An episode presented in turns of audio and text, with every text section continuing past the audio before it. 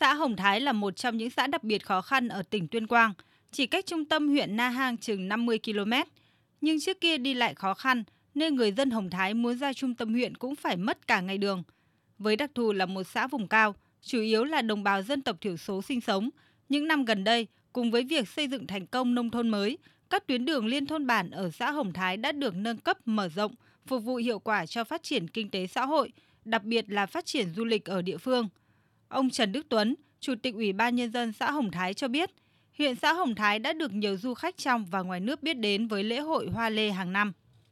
Các cái hạ tầng cơ bản thiết yếu như điện đường, trường trạm và nhất là hệ thống giao thông thì ừ, cũng đang được nâng cấp.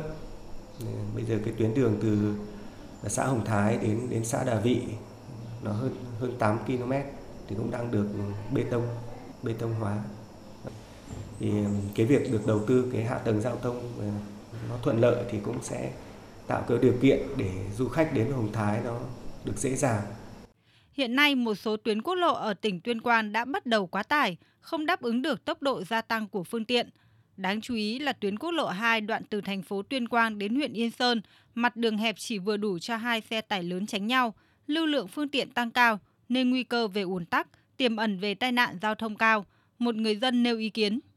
Ờ, hiện tại cái đường ờ, quốc lộ 2 cũ này thì ờ, đến cái giờ cao điểm ấy, thì rất nhiều các phương tiện đi lại mà là rất là nguy hiểm về cái, cái cái giao thông những người tham gia giao thông.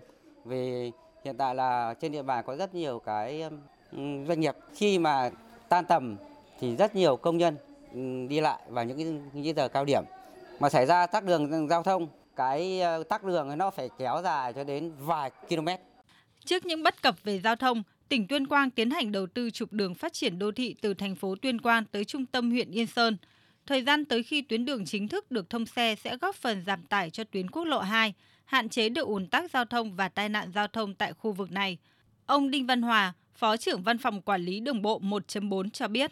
Ở trên biển Tuyên Quang cũng có một số tuyến trục phát triển như đang đang được xây dựng như trục thành phố Tuyên Quang thị trấn Yên Sơn thì việc khi cái đầu tuyến này được đầu tư xong thì là toàn bộ cái lưu lượng từ huyện trung tâm huyện về trung tâm thành phố là cũng sẽ giảm bớt được cái lưu lượng lưu lượng nội bộ.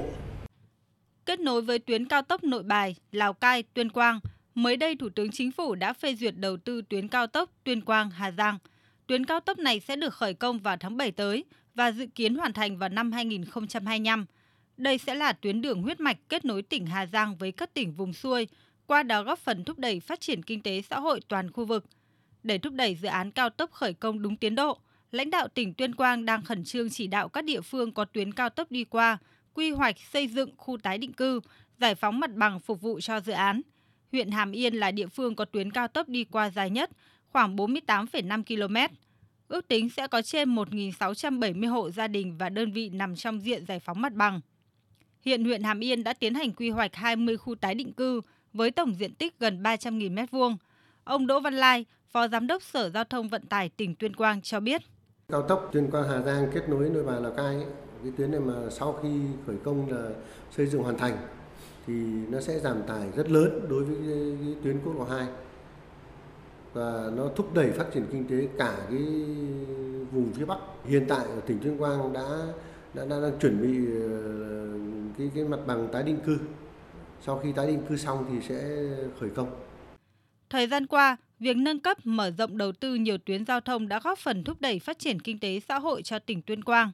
Khi tuyến cao tốc Nội Bài Tuyên Quang Hà Giang được kết nối sẽ trở thành trục giao thông quan trọng trong phát triển kinh tế của cả khu vực miền núi phía Bắc.